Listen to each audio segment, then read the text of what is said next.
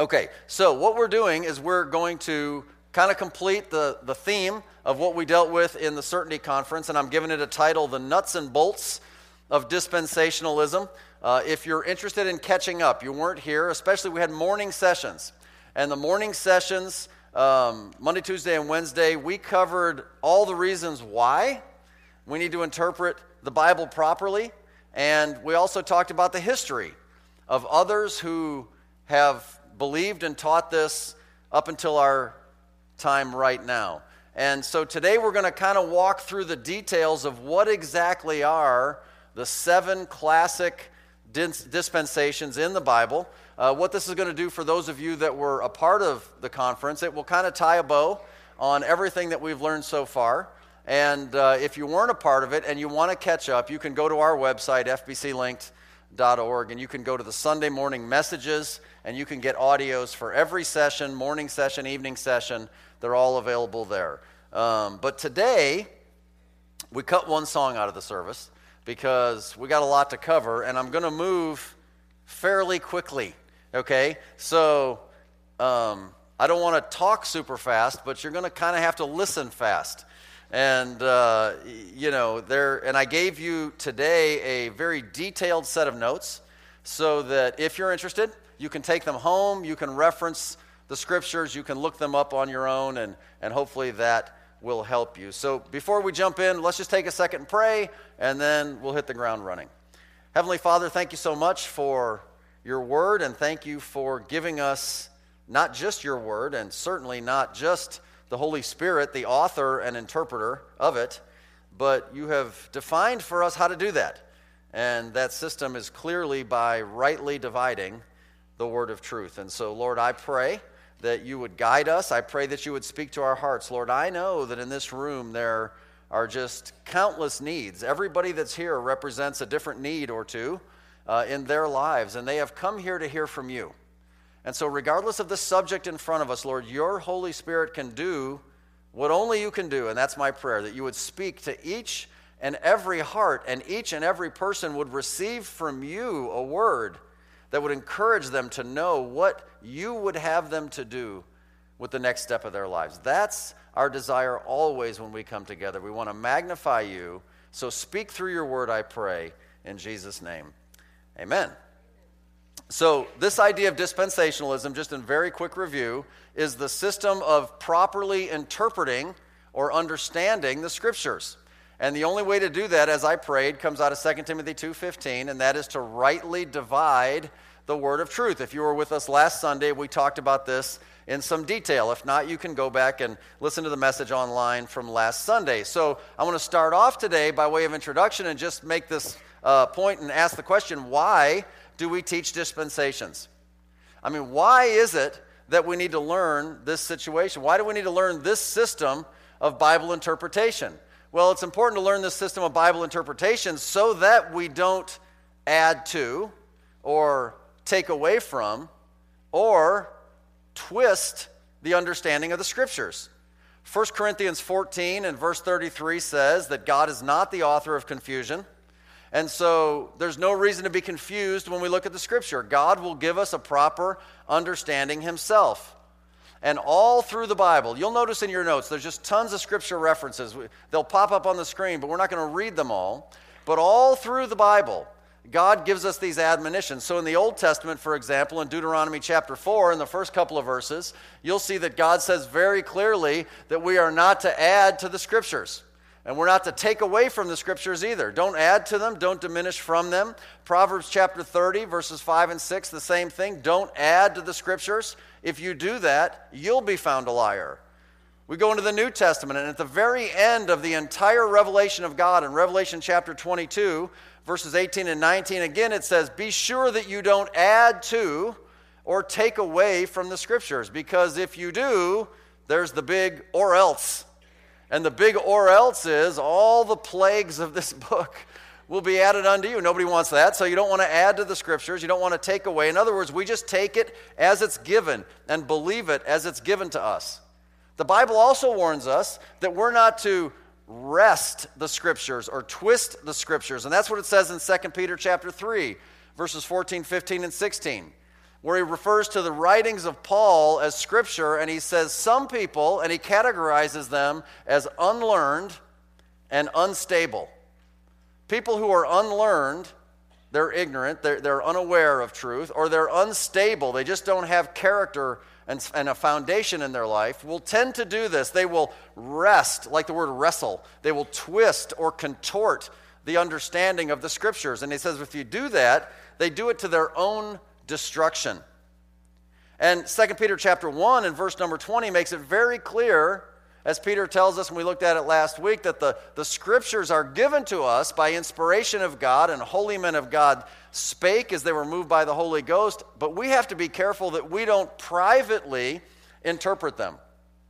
So that means that God has to be the one to interpret them, and again, we looked at that last time, and dispensationalism is the only hermeneutic, the Greek word that is the cash equivalent of interpretation. Dispensationalism is the only dispensa- is the only interpretation, excuse me, that is self-defined within the text of the Bible. It has to be that way. You have to expect that, because if God did not define for us how to interpret the Scripture, then we have to define how to interpret the Scripture, and as soon as we define how to interpret the Scripture? Well, by definition, that means that it's private. It's a private interpretation, and that is forbidden. That is not allowed.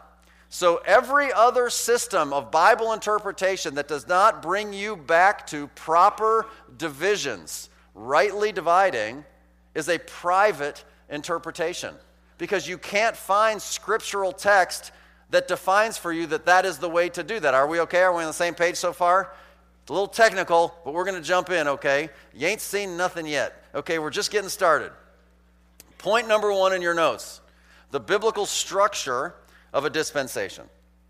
The biblical structure of a dispensation. So we will define, once again for you, what a dispensation is. Now, the word dispensation is also translated in your Bible as stewardship, and we'll see that in just a moment. But a dispensation literally um, would be a period of time where God dispenses truth concerning eternal life through a certain method. And in this case, it would always be in accordance with the Word of God. And so God is dispensing His truth to humanity throughout the course of human history, right? So for the last six thousand years of human history, um, God will have different divisions of time where He reacts and interacts with man a little bit differently. And that's what we're going to see. That is the core understanding of what dispensationalism is all about. And what we're going to see, if you'll turn to Luke chapter sixteen, are four characteristics of a dispensation. And in Luke's gospel, what you have in chapter number sixteen is the first mention of the word that is also translated dispensation, but here it's translated stewardship. And so we're going to look at the first four verses. Let me read them for you. Luke sixteen. This is Jesus. And he said also unto his disciples, there was a certain rich man which had a steward, and the same was accused unto him that he had wasted his goods. And he called him and said unto him, how is it that I hear this of thee? Give an account of thy stewardship, for thou mayest be no longer steward. Then the steward said within himself, what shall I do? For my Lord taketh away from me the stewardship. I cannot dig. To beg I am ashamed. I am resolved what to do, that when I am put out of the stewardship, they may receive me into their houses. And the story goes on about the details of this steward and the plans that he made to try and figure out what to do based on the fact that he blew it and he lost his stewardship. That's a great Bible study, and we're not going to enter... take on that Bible study today, but in those first four verses, all you need to know is God gives us the four characteristics of any, of every dispensation. And the first one is, every dispensation has a leading steward. Every dispensation has a leading steward or character or focus, the person who has been given this responsibility. So in the first part of Luke sixteen one, there is a certain rich man, which represents God, who had a steward. That's the guy who's managing his kingdom, his affairs. Uh, number two, every steward has a responsibility. So his responsibility is to care for the business of the rich man, of the owner, Luke sixteen, one and two. He calls him into account.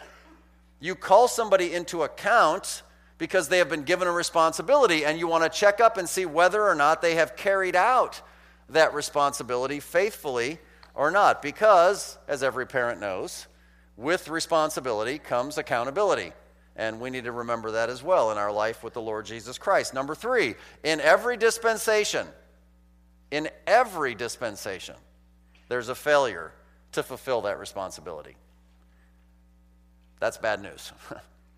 But if you study the Scriptures, you find, as we will see shortly, that every single one has blown it. Uh, it says that he was accused of wasting his master's goods. He was given a responsibility, and he didn't do a good job. He wasted his master's goods.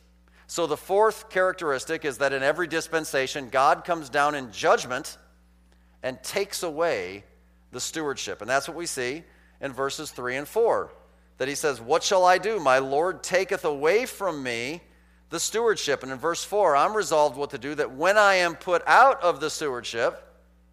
Okay, so there has to be a judgment. There has to be a righteous result of the fact that the steward blew it.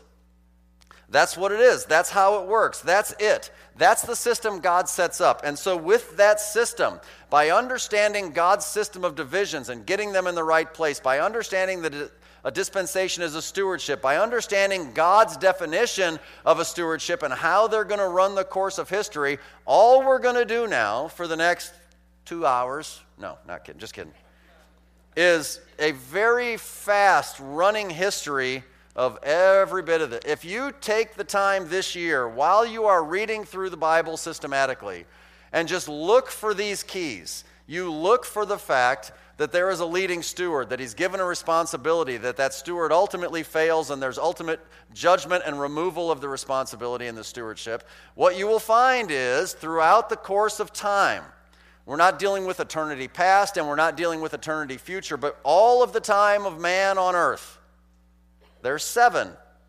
Go figure. There's always seven, right? Everything breaks down into sevens or threes. I mean, there's just some numbers that keep popping up in the Bible, and seven's one of them. There happen to be, and this is the second point in your notes, seven classic dispensations of human history.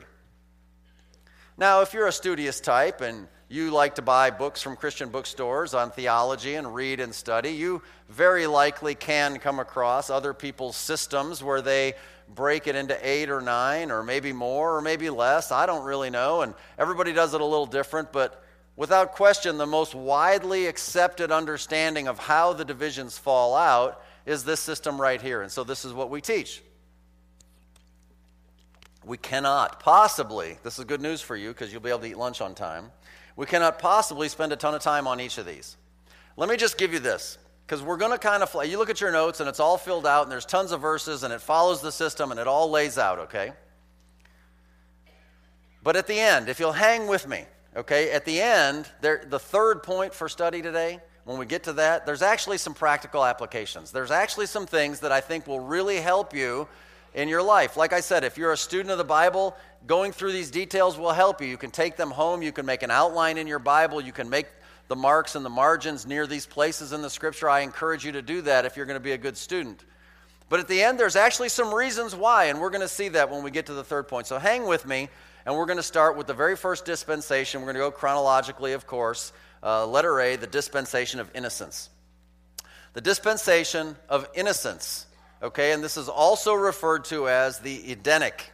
Edenic, of course, like the Garden of Eden. Okay, the duration of this time period would be Genesis one, two, and three. God creates man. He puts him in the Garden of Eden, and we only see that in this particular dispensation in the first three chapters. The leading steward, without question, is Adam. God formed man, it says in Genesis two, right? He placed him in a garden eastward in Eden. And so without, I mean, of course it's Adam. I mean, who else is he picking? I mean, that, that's all he's got. Okay, so Adam is the guy, and he's given a responsibility. And the responsibility that he's given is to dress and keep the garden. So he was to work, no question about it. And he was given one prohibition, and that is don't eat from one tree, the tree of the knowledge of good and evil. So keep Keep track of the whole garden, and that one tree, leave it alone. Don't eat from that tree. So that was his responsibility. And you know the story. He then fails. Adam, under the leadership of his wife, gave in and said, okay, and they ate the fruit of that tree that they were not supposed to eat, and they failed. They blew it. They broke the rules. They wasted the, the stewardship. They messed up. And so as a result, there's a judgment. There's a judgment that comes down near the end of Genesis chapter three, and you finish this story in Genesis three where God comes back and he says, you know, where are you? He's hiding. Why'd you hiding? Well, because I was naked and ashamed. Well, how did you know you were naked and ashamed? Did you eat of the tree? And and all the way, it goes all the way down, and he says, well, it's not my fault. The woman that you gave me, I mean, she did it. And actually, the serpent fooled her, and then he, and so God ends up systematically passing judgment on the man and the woman and the serpent as a result of those things, right? And and at the end of Genesis three, Adam and Eve are expelled from the from the garden. They're, they're kicked out, and then there's a cherub who blocks the way so that they can't make it back in, so that they can't go back. Now that they're sinful, now that they have a sin nature, now that they've lost the glory of God, they can't go back and eat of the tree of life and live forever in a sinful state. This is a dispensation of innocence. This is a time that is characterized, this is the time before sin. Until they sinned, this is that time frame that they man would have lived. There's no need for salvation. There's no salvation because they weren't sinners, okay? And so once they sin, then we're going to roll into the next dispensation. But the point is, is that at this point, they're just innocent. They're like those beautiful little babies when we have children and we all rejoice and we love the little babies when they're born, and it's a wonderful thing, and we wonder, you know, what happens to a baby when they die? Are they saved? Do they go to heaven? Well, of course they go to heaven, but it's not because they're saved. It's because they're innocent. And there comes a time in a person's life, and it's different for everybody exactly when that is. We commonly refer to that as the age of accountability. When a child grows to the point and they begin to understand the difference between good and evil. And because they have a sin nature, they choose evil one hundred percent of the time. And without question, all of us are guilty, and we all therefore need salvation. But at this point, there is a point when little babies, and they're just, they're cute. They're innocent. That's the dispensation of innocence. By the time they get to y'all's age, you've already proven that you're sinners. We're all sin, right? I mean, we're all, we're all in this thing together. Okay, then we move on to the next one, letter B, the dispensation of conscience. The dispensation of conscience. We call this the Adamic dispensation. A lot of times they're also named after the chief steward, again Adam and his sons. The duration goes Genesis four, five, six, and seven. Not that much, but as you read the narrative, you see that there's some things going on. Adam and his sons, his lineage, um, they are the chief stewards. Uh, the responsibility is to carry out what God always told them to carry out, even from Genesis one, twenty-eight, be fruitful, multiply, and replenish the earth. So that's their responsibility. Yes, they've fallen, but still they are to multiply and replenish the earth. So when you get into that, you find, for example, in Genesis chapter five, and the entire chapter really is, it's the book of the generations of Adam. And it talks about how many years he lived, and he begat sons and daughters, and then he died, and then that son, how many years they lived, and begat sons and daughters, and they died. And, and so what they're doing is, is they are fulfilling their responsibility. And, and they started off pretty good fulfilling their responsibility. In fact, they remember the prophecy, the first prophecy that was given in Genesis three fifteen, which, which dealt with the promise of the coming of the Messiah. It would be the seed of the woman that would bruise the head, right, of the seed of the serpent. And then ultimately that would become the Messiah. But, you know, I'm sure that that was a little unclear to them. They just knew that there was a coming seed that was going to save the day, but yet still, you know, they they didn't they didn't really fulfill this, although they started off well. Genesis six one. Genesis six one shows off that they did. They began to multiply on the face of the earth. So they started off okay. But in this time, what's going on? Well, man is now a sinner. There's no scripture given to him. I mean, how is he supposed to know exactly what he's to do before the Lord? Well, he has a conscience. And your conscience, friends, is the thing that sets you apart from the animal kingdom. I mean, we all love our little doggies and kitties and all that stuff, and we want to know that they're going to be in heaven with us, you know, when they go. And, you know, I don't want to burst your bubble or nothing, but they're not. They're not. Don't let me finish my sentence, please. They're not humans. They can't respond to a creator like we respond to a creator. They don't have a conscience. You might think they do, but really all they care about is, are you going to feed them? That's all they care about. We superimpose our emotions and personalities on these poor creatures, and they're just like, I know if I do this, I'll get food. That's all they care about. All right, I just, just I just put off about half of you. Okay, I'm sorry. Let's get back to the Bible.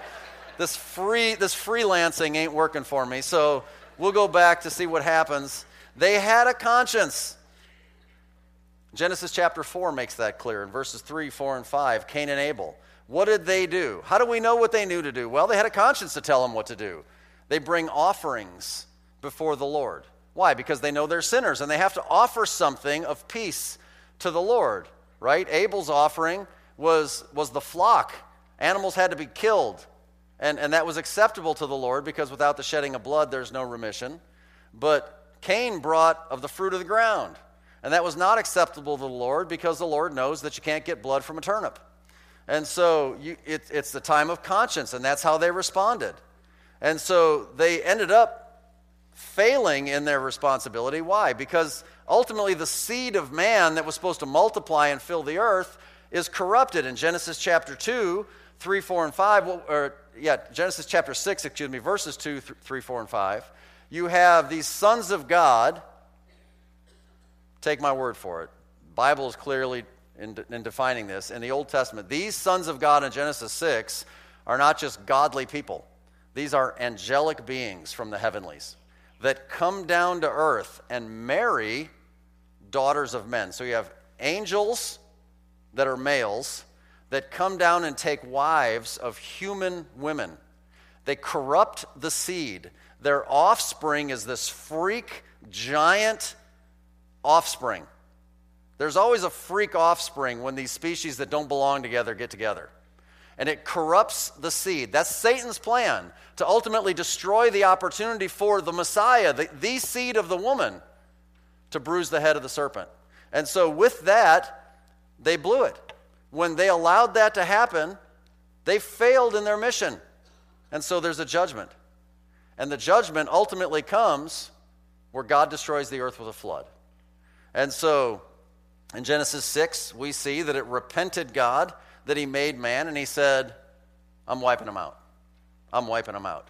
So then in Genesis seven, you have the flood of the rains that come, and it rains continually for one hundred fifty days, and all the land is filled, and, and everybody is killed. Everybody's dead except Noah and his family, because Noah found grace in the eyes of the Lord, and of course the animals they brought with them. And uh, so Noah and his family make it, which is a very clear and easy transition into the next dispensation, which will be named after Noah, the Noahic dispensation, or the dispensation of human government, because something new is introduced in the time of Noah that was never introduced prior to the time of Noah, and that's human government. We'll see that in a second. We cranked through the first few dispensations in just very few chapters in the Bible. Now it's Genesis chapter eight, nine, ten, and eleven. And the stewards, without question, are Noah and his sons. And so in Genesis nine and verse number one, it says that God blessed Noah and his sons.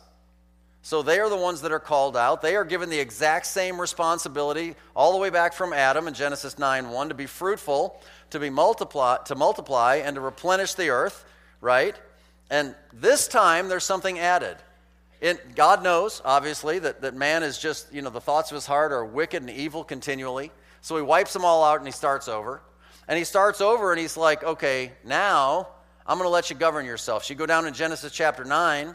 Verses five and six, and it said, whosoever sheddeth man's blood, by man shall his blood be shed. So now man is going to govern man in the things that man does. We have human government for the first time. Man is now given the authority to serve as a governor over his brother. Remember back when Cain, am I my brother's keeper? Remember that excuse? Well, now he's saying, well, now you are. Now you got to look over at one another, right? And so they are to be fruitful, they are to multiply, and they are to literally repopulate, replenish, and fill the earth everywhere. Now, there's eight, there's eight human beings at this point, and they got to repopulate the whole earth. And so the failure then is the refusal to scatter all over the whole earth. And that's what we see in Genesis chapter eleven. You know the story of Genesis eleven. It's the story of the Tower of Babel. And frequently we want to emphasize the fact that they built this tower to reach unto heaven, and God comes down and he destroys it because as though they were going to reach unto heaven. You know, the Led Zeppelin song, Stairway to Heaven. I mean, it was kind of like that, and God doesn't like Led Zeppelin, so he's going to destroy it. And so, I don't know what I'm doing. Okay, so... But there's really more going on than just the fact that they're, I mean, they're not really building a, I mean, they're not really going to make it to heaven. How foolish would that be? So, you know, whether they're building a radio tower, I mean, what are they doing? You can, you know, seriously, what was that tower all about? And we're never going to get done with this, but I mean, think to yourselves, seriously, think to yourselves some of the pyramid type structures think, uh, in the world. Think to yourselves some of the ancient Indian ruins, the Mayans and the Aztecs, and they have their temples. Um, whereas it was a place and a point of worship. It's it's more along those lines, if you want to kind of get an idea of what they're really talking about, uh, all Led Zeppelin aside. And uh, but what they really did was, if you look in Genesis eleven and verse number four, it says, let's build a tower. And he says, let's build a tower. It says, lest we be scattered. We were all, they're all of one voice, of one tongue. They, they were all together and unified, and they're like, we're all hanging together. We're not, we're not spreading out. And God's, God's responsibility that he gave them was spread out, and they wouldn't do it. So the judgment comes, and God scatters them because they wouldn't scatter on their own. He confounds their language. They can't even talk to each other anymore, which makes missionary work really hard now. But he scatters them all over the world, and that's because that's what he wanted them to do all along. So once again, we have the pattern, the steward, the responsibility, the failure, and the judgment. And as you're reading the Bible, hopefully you begin to see, oh, hey, this, this actually kind of makes sense. Yes, it actually makes sense. The fourth dispensation, the dispensation of promise, the Abrahamic dispensation. So now we're going to grab a bigger chunk of Scripture. We're going to go from Genesis chapter twelve, roughly, to Genesis or Exodus, excuse me, chapter nineteen. And uh, so that's the part of the Scripture that you're looking at. The chief steward, Abraham, and then ultimately his lineage, of course, as it continues on. Abraham doesn't live the entire time. But it starts in Genesis chapter twelve, right after this judgment of Babel. And God said unto Abram, get thee out of the land. Go to a new place, a place that I'm going to show you. You don't know where it is yet, but just start moving. I'll tell you when you get there. So Abram is the steward. The responsibility is to inhabit the land of Canaan. The land of Canaan is the ultimate place God wants his people to dwell. And so he says, I'm going to take you unto a land. And then later on in Genesis twelve and verse number seven, he says, the land where the Canaanites are. And he says, that's the place. Stop there. That's the, this land is the land that I've given unto you and unto your seed. And while God did that, he gave Abram some unconditional promises for fulfilling his plan. For the first time in Scripture, we see, you know, that I'll bless you, and I'll bless those that bless you, and curse those that curse you, and, and thy seed, all the families of the earth shall be blessed. He doesn't say that he'll do that if Abraham cooperates. He just said he'll do it. God's just going to do it. There is this undercurrent of theme that ultimately God wants his people everywhere on the planet. That is the undercurrent throughout. But what you see is, is that he gives some unconditional promises. He's going to do what he said he's going to do. But in the course of time, Abraham is a sinner, just like all the rest of us. He takes his eyes off the promises and begins to look at his immediate circumstances. And he didn't just stay in Canaan. He went his own way, and that's the failure. He forsook the land of Canaan, and he goes down to Egypt. In Genesis chapter twelve and verse number ten, we find out that there's a famine in the land, and that's never easy. And Abram's sitting there thinking, well, I'm in the place God said, but there's nothing to eat, so we got to do something. And so he takes off. You'll notice if you study Genesis twelve that God never told Abram, go to Egypt. He never told him that. He just went on his own. And then that's the story that many of you are familiar with. So he goes down to Egypt. He's nervous. You know, Sarah, his wife, is a little haughty. I mean, she's something, you know. And he's worried. He's like, man, the men are going to take her, and they're going to kill me to get you. And, you know, he's a little cowardly, and he's like, okay, so let's make a deal. What do you say? And how they, you know, how she went with this, I'll never know. But, you know, praise the Lord for Sarah, because she had more faith than he did. And he's like, let's just say you're my sister. So that way, if the men take you, you know, I'll still live. And she's like, okay, you know. And so they take her, you know the story, right? And Pharaoh, and then ultimately God intervenes because Abram's too stupid. And God intervenes. Listen, you ought to have sense of humor when you read the Bible. You got to get this. So God intervenes. This is the Bartell version narrative. Okay, so he's like, hey, Pharaoh, stop it. That's that's this dude's wife, and if you, you know, you mess with her, I'm going to kill you. And Pharaoh goes back and tells, you know the story, right? Tells Abram, what, what are you doing? Dude, you lied. You said he, you said it was your sister. And he's like, well, she's kind of my sister too, which is weird because he's not from West Virginia. But um, sorry. You know, I'm sorry. I'm sorry, man. I know. I will tender my resignation. I'm sorry. I'm sorry. It was a majority vote. Absolutely. I don't, this has been a rough week for me, y'all. Okay, this is how it's coming out. Ready? So, God never told him to go. Let me, let's, let's, let's rope her back in. God never told anybody to go to Egypt. I know there is the exception of Joseph and Mary with Jesus. Generally speaking, Egypt is not a place for God's children. Why? Egypt represents the world.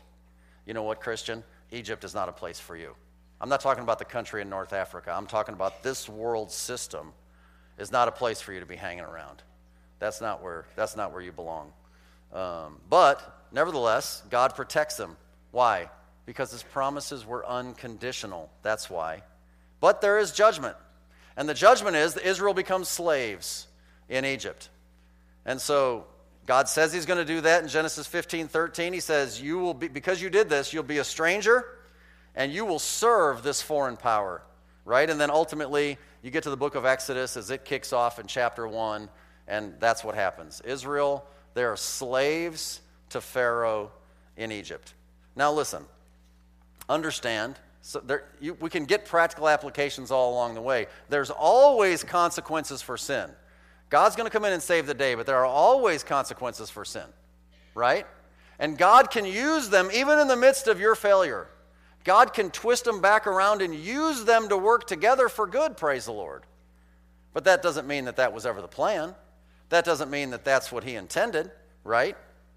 Okay, the next dispensation is the dispensation of the law, because now we're in the time of Moses, so we call it the Mosaic dispensation as well. The dispensation of the law. So this is Exodus chapter twenty, which is the giving of the law at Sinai, up until Matthew twenty-six. Just before the crucifixion of the Lord Jesus Christ. And so this is virtually the entirety of your Old Testament. The, the vast majority of your Old Testament is a system of law, and you're familiar with that if you spend any time at all in the Bible. So the chief steward is Moses, but really it rolls over into the entire nation of Israel. Yes, it's Moses at the beginning, but ultimately it is the entire nation of Israel that becomes the chief steward in administering God's law. And so you have the reference in Exodus chapter three, starting off the first ten verses, and what you have there is God calling Moses, that burning bush experience. And he says, hey, I want you to go, and I want you to go to Pharaoh, and I want you to tell him, you know, set my people free, and we're going to leave, and we're leaving Egypt, and we're heading back home. And the whole story, the plagues, and ultimately the wilderness and the whole deal. But that's that's kind of where it starts. God calls out a new steward. I'm trying to lay out for you the structure of the dispensations and how you find them, okay? The responsibility is to provide the nation of Israel with a detailed, moral, civil, and governmental code. That's what he's doing. Through the law given on Sinai, it is a detailed description of what God expects morally, civilly, and governmentally. And you see that in Exodus chapter nineteen, where that's where it all begins. Moses is up on Sinai. God is getting ready. And it continues through the rest of the book of Exodus. All the details of the law. It starts with the, the big Ten Commandments, the moral law, and then rolls into all the ceremonial laws and the priesthood and all of the different things that Israel is to keep. Those things which we no longer have to keep, thank the Lord. But that is the responsibility. This is the code. This is what you administer. This is what you will manage. This is what you will obey. This is what I will judge. Of course it ends in failure. Who could possibly keep the law? And they reject the law. And in Exodus thirty-two, Moses isn't even done, and they're already down at the base of the mountain. Aaron and the rest of the people of Israel, and they're throwing their earrings in the pot and making a golden calf to worship. And Moses comes back, and then ultimately throughout the rest of the Old Testament, what do you have? You have one failure after another as they're rejecting God's plan as administered through the priests, the kings, and the prophets. That's most of your Old Testament. So, for example, you go into the book of Judges, and you have the failure of Israel under the leadership of the priests and the judges. And the book of Kings and Chronicles, for example, coming, well, First and Second Samuel into that as well, and it, it shows Israel's failure under a system of kings. And then you come into the books of prophecy, and all the major prophets and all the minor prophets, and what do you have? They're, they're preaching and proclaiming God's righteousness, and what the people ought to do, and what do the people do? Well, the opposite. And so ultimately, there's the failure of Israel under the prophets. So since the steward blew the responsibility, then it's a failure, it's judgment. That's all that remains is judgment. So what's the judgment? Well, God takes the nation of Israel and sends them into captivity.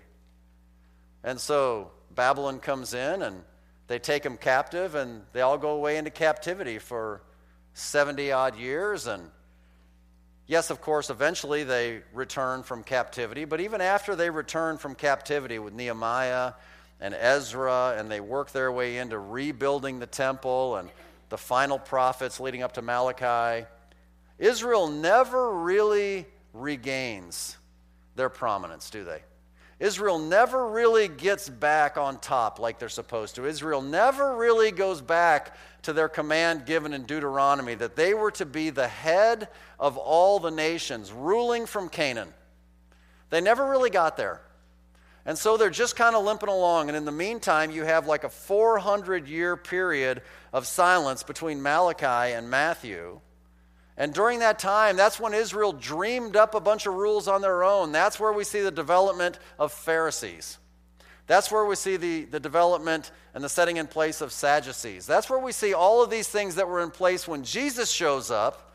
It has nothing to do with even the Old Testament law.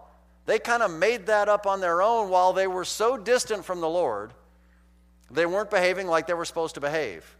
And so even when Jesus shows up on his earthly ministry, it is still completing the time of Moses. The law, the Bible says in Galatians four that Jesus was born at an appropriate time. He was made under the law in the fullness of time. He was made under the law. So the earthly ministry of the Lord Jesus Christ is still the completion of this Mosaic dispensation, which leads us to the dispensation of grace, letter F, your sixth dispensation, the dispensation of grace, or the Christian dispensation. This is the time in which we live. So we would start that in Matthew twenty-seven, roughly. Of course, you have four gospel accounts. You have to find the right chapter in each one. But basically from the time of the crucifixion, right? The death, burial, and resurrection. Next week is what? Easter. Right, so we celebrate the institution of the dispensation of grace. We celebrate the resurrection of Jesus Christ, the culmination of all the things they blew in the Old Testament, and offering to all of us the free gift of eternal life. And that's where we're living here. This is the dispensation of grace. It's the most amazing time.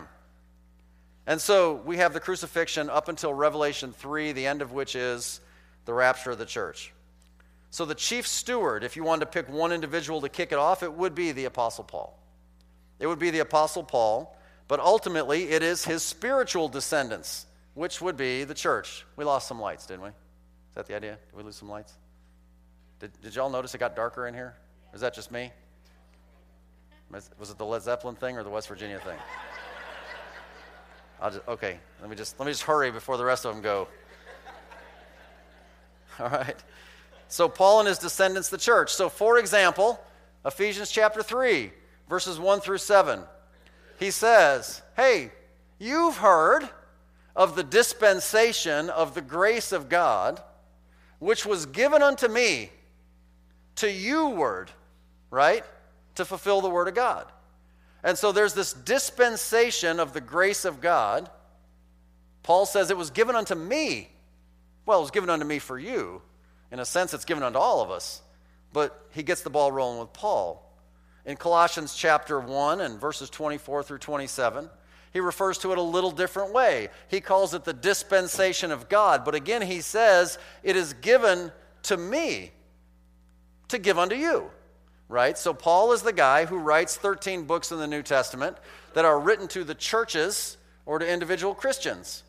Paul is the guy who lays the foundation for all that we need to understand about doctrine in the church age. He is the chief steward. But in Ephesians two and verse number twenty, it's very clear that we're all in this together because we're all a part of the building that is the household of God, built upon the foundation of the apostles and the prophets, right? So there's a responsibility given, and the responsibility of a, of a steward is to be a steward, to steward something, to manage something. And there's a couple of main things. We are to be stewards of the mysteries of God in First Corinthians four, one and two. We are to be faithfully stewarding and caring for the truth of God's word, amen? And we are also, also supposed to be stewards of the gospel. And that's First Corinthians nine seventeen, where he said, Paul says, hey, there is something called a dispensation of the gospel that is committed unto me. Remember the root of the word dispensation, to dispense, to, to give out, to distribute. So there is a dispensing of the gospel. God has given to me the responsibility to dispense the gospel to the uttermost parts of the earth. We call that the Great Commission. That is our job, church. This is the responsibility given by the rich man, God Almighty, to us, the stewards of the church age, to take his word, to understand it rightly. That's what we're doing today. And to then give it out to the world so that they can be saved. It is missions. It is worldwide evangelization. It is making disciples of all nations. That's what we're supposed to do. Why do we talk about that so much? Well, it's only the job God gave us. That's why. I mean, why do you go to church? I mean, that's why we're here. Well, you know, I, if you've been feeling good, I don't know how, but if you have, Uh, you know, we're going to blow this one too. This one ends in failure. It is prophesied. It's going to be a failure. That doesn't mean quit trying. You can be an overcomer, but as a whole, the church also fails. And the failure is we go into apostasy. Apostasy is just falling away from a previous standing position. We were standing with the Lord. We fall away from the Lord, and it is called apostasy. We no longer, as a church, hold fast onto sound doctrine, and therefore we don't fulfill the Great Commission in the church age. First Timothy chapter four and verse number one talks about the church not giving heed to sound doctrine, but rather giving way to something called seducing spirits. First Timothy six, at the end of that book, it talks about, hey, you, you really need to watch out because there's these things called oppositions of science, falsely so called. They're going to come to test you and to try you and to see if you're going to cave, especially applicable to you who are still in school, because the school and the educational system today of this world is going to try and use things that they will call science to strip you of your understanding of what God said in his word. And God's word can stand in the face of any science or anything or any philosophy, of course. But these are challenges that are going to come in, and by the end of the church age, the church body as a whole is going to give so much room to, you know, this self-man-made wisdom system of education. I mean, we talk about the gods of this age being sex and money, and in a, in a, in a lot of ways that's true. But one of the gods of this age is also education, because man thinks he's smarter than God. And then they become critical of God and critical of God's word, like, you're smart enough to do that. You got to watch out for that stuff. Not holding fast to sound doctrine, and therefore not fulfilling the Great Commission. So if you go to the end of Revelation chapter number three, and there's, you know, Revelation two and three has seven churches, and they represent the church ages, I mean the age of, of the church from, from the time of the resurrection until the rapture, and, and they're broken up into seven, and the last one is Laodicea. And a lot of you know this, and maybe some of you don't, but Laodicea is the church, the seventh of the seven. And, and and the characteristics given to Laodicea, there's nothing but rebuke. Everything is bad. There's nothing good said about it. Oh, they say good things about themselves. They say, oh, we're rich. We're increased with goods. We have need of nothing. Which sadly would include not even God, right? This is the church saying this now. And God says, you don't even know that you're poor. You're miserable. You're wretched. You're blind. And you're naked. Now, those are all spiritual analogies. Physically speaking, we are rich and increased with goods, especially in the Western civilization. But man, spiritually speaking, so many people that are wealthy physically are so poor spiritually. Why? Because the church near the end in Laodicea fails. The church fails. You don't have to fail, individual Christian. You can stand. We don't have to fail, local church. We can stand. But as a whole of Christianity, it's going down the tubes. So there's going to be a judgment. And you might not have ever thought about it this way, but the judgment on the church, it's the rapture of the church. You think, wow, that's that glorious day. That's that blessed day, right? Well, remember that with the rapture of the church comes that, eh, you know, nervous day called the judgment seat of Christ. Of course, none of you here would have ever done this, but let me give you a hypothetical situation.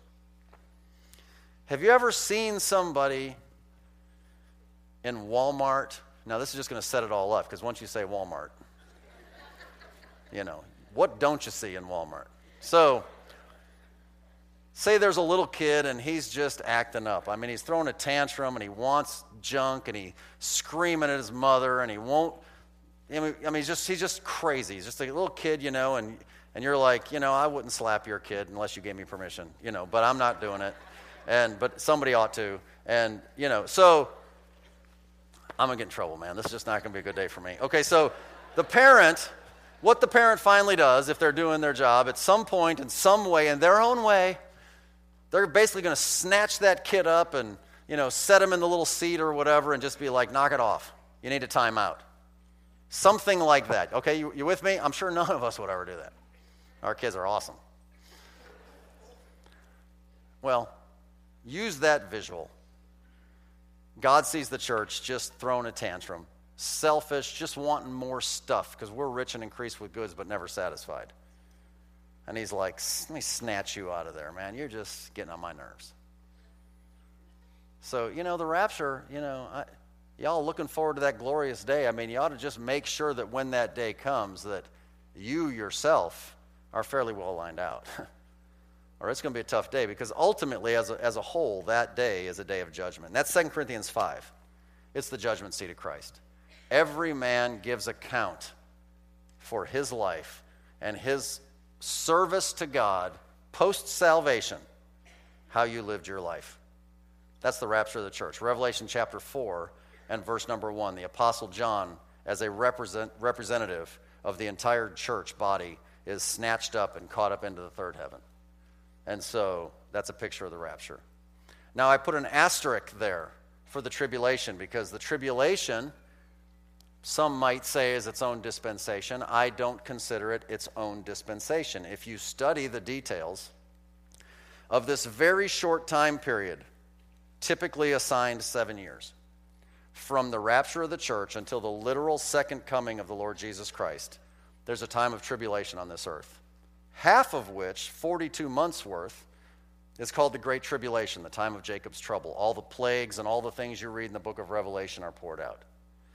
What's really going on in the tribulation is the final chapter of what was yet uncompleted of the Mosaic dispensation. So you can look at it this way. The Mosaic dispensation goes all the way from Exodus twenty all the way until the time of the second coming of Jesus Christ, but yet there is this roughly two thousand year parentheses in time where God calls, you know, he had a seventy year timeout for Israel, but then he goes ahead and gives them like a two thousand year timeout. And that's the church age. And so really the tribulation is nothing more than the capstone and the completion of the Mosaic dispensation.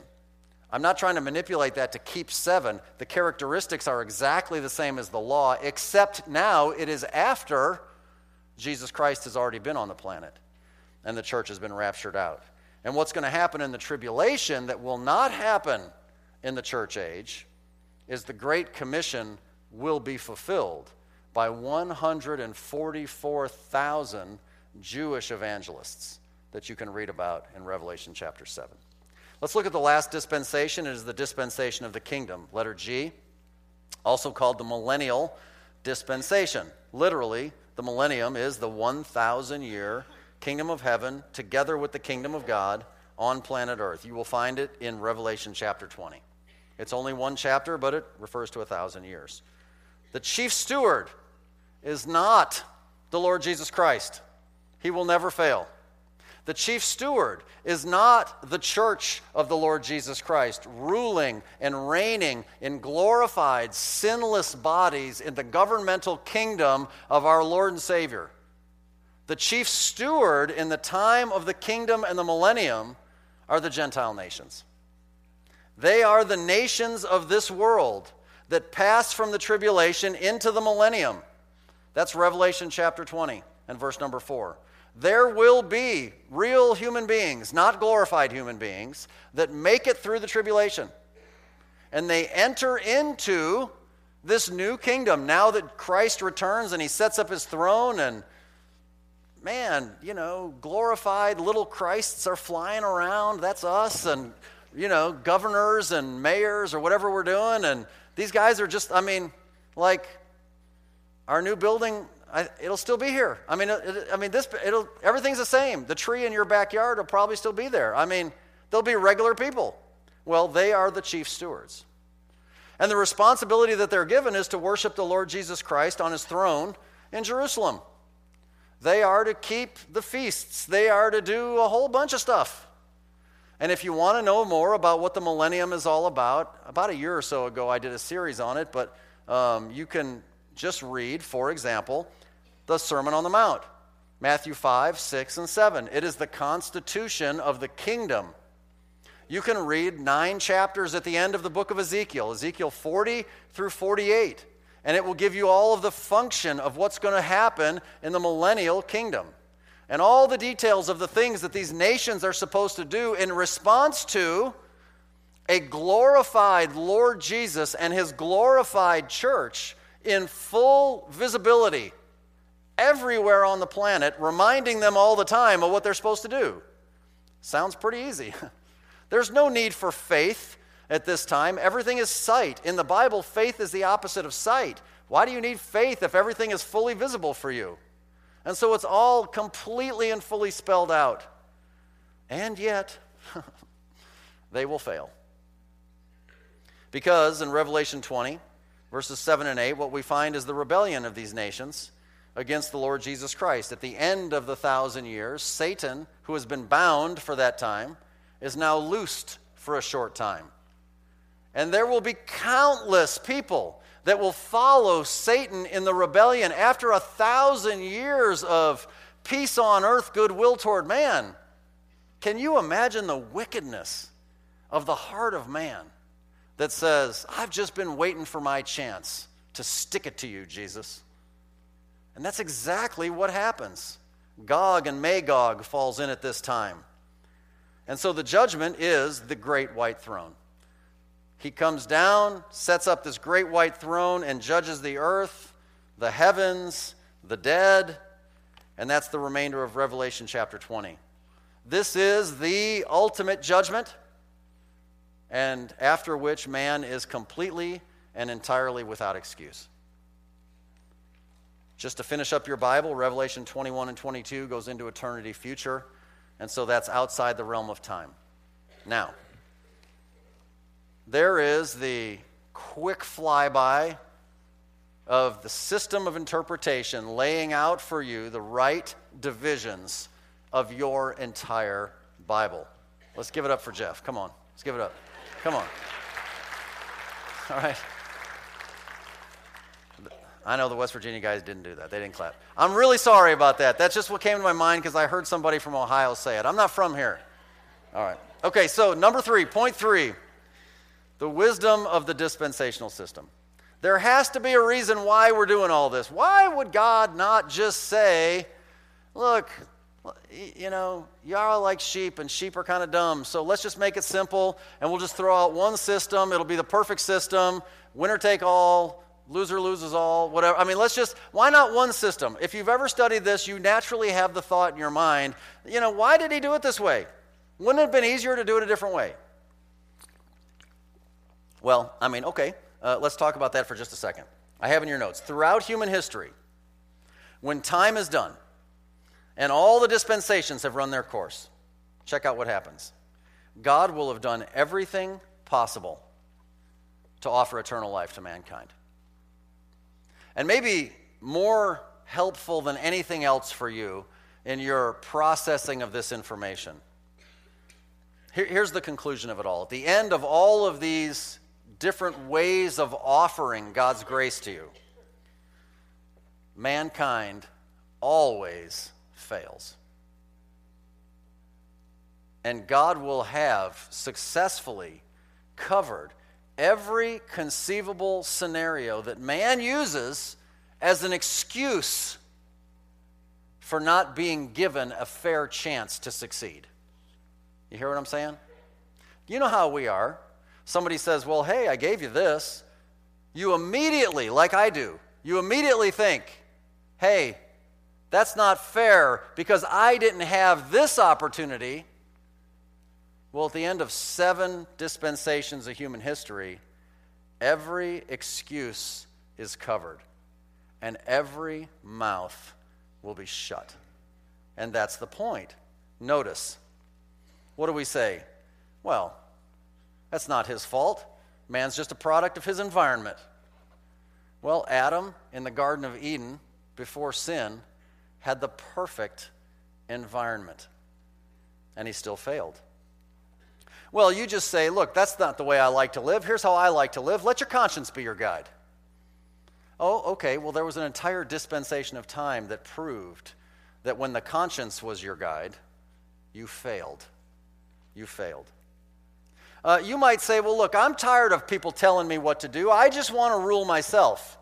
Oh, okay, well, he gave you an entire dispensation where you got to rule yourself, the Noahic dispensation, and you blew it.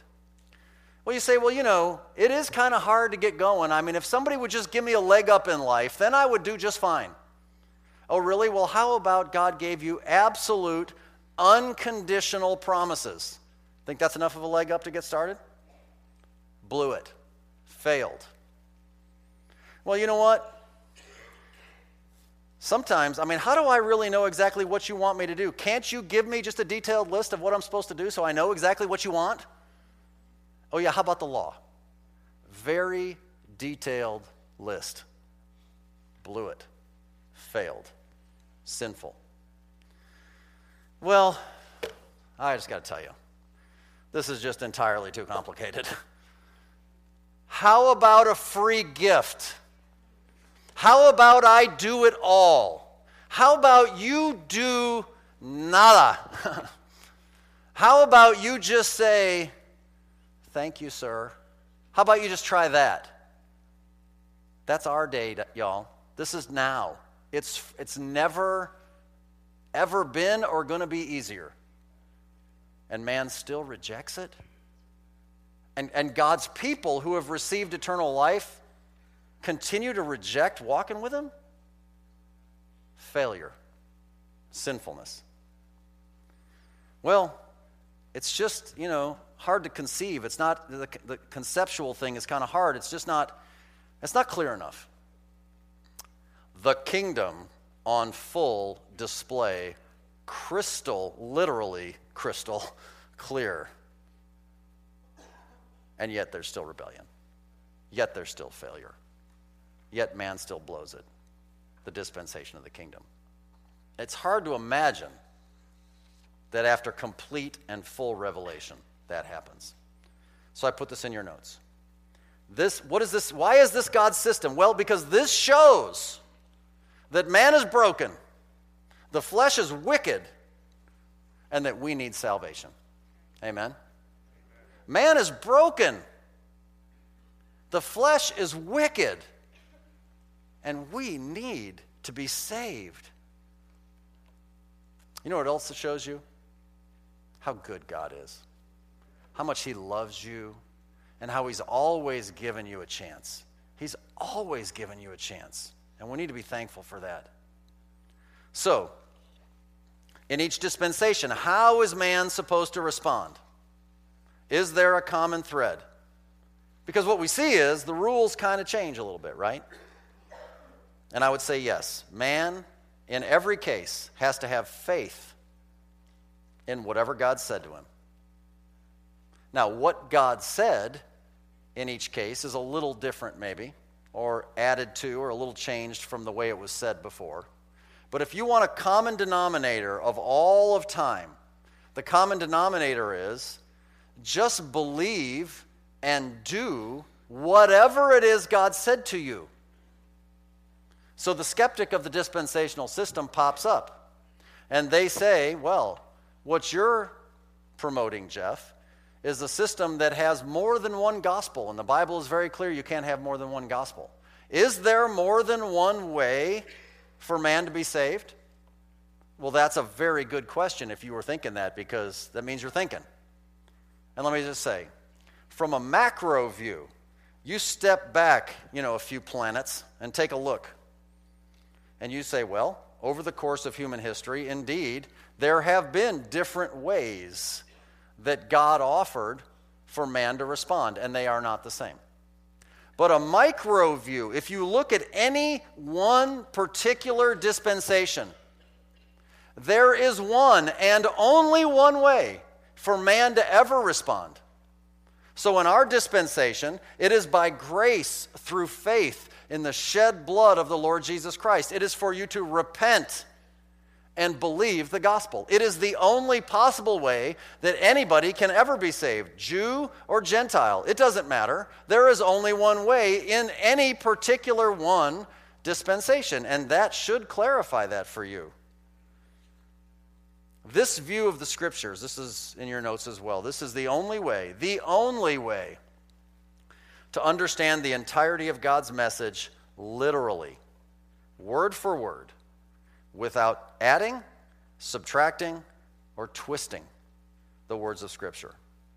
And let me just tell you something. When you realize that, when you realize that, when you realize that you can do that, and God's word can be literally taken word for word as it's given without having to say, well, he didn't really mean that, and if you just take that away and that, re-, no. Just take it like it is. You know what that does? That gives you just such an amazing confidence in God's word.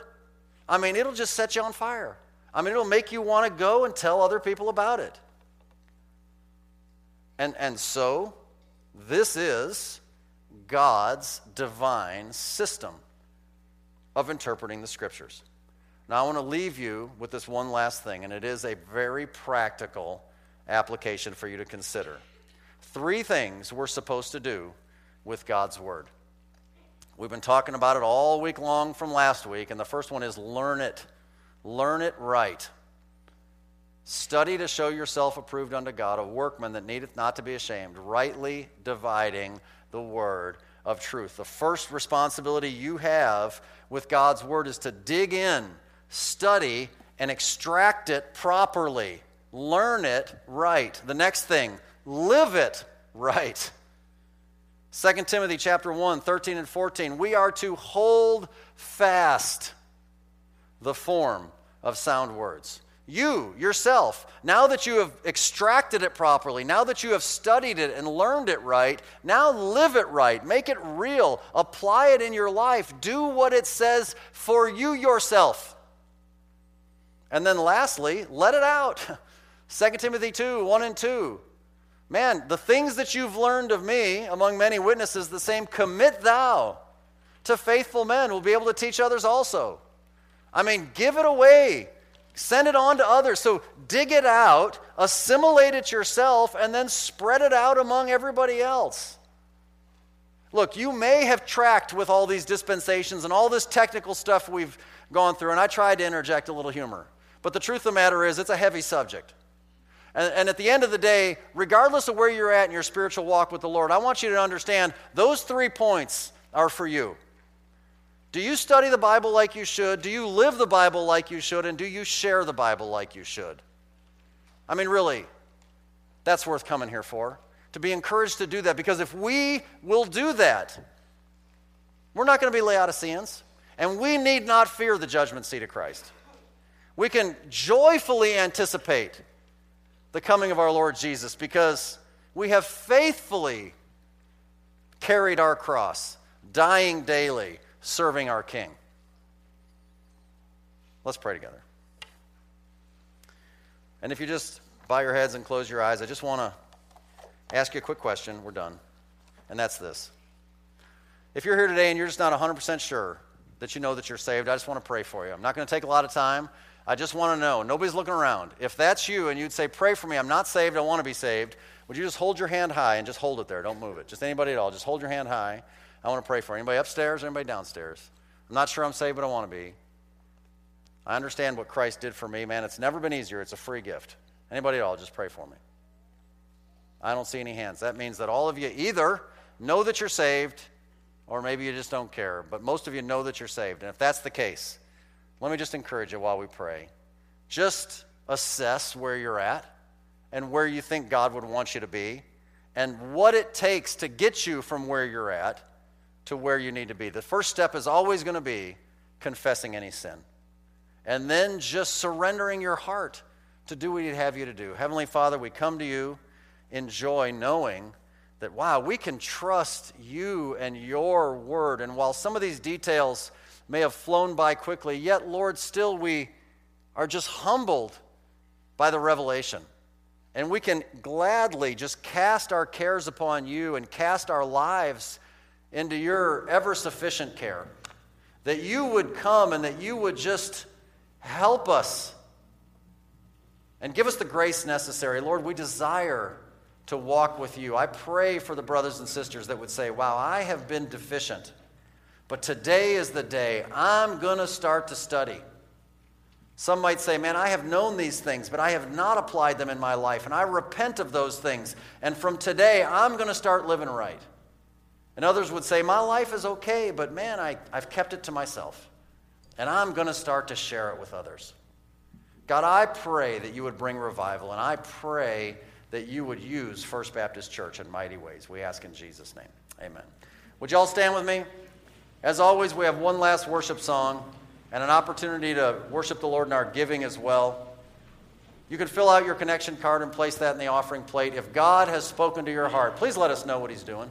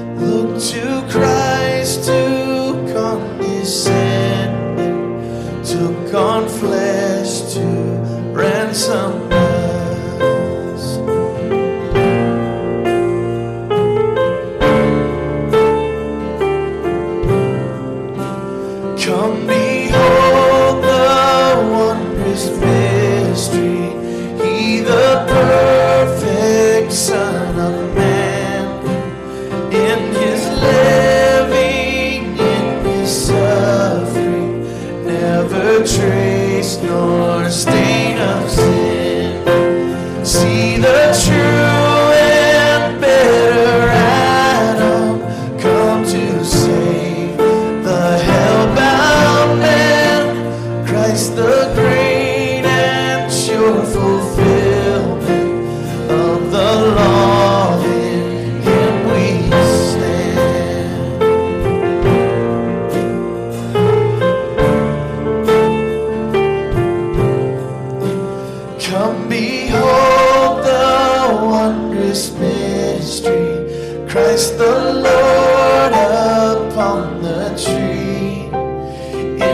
instead of ruined sinners hangs the Lamb in victory.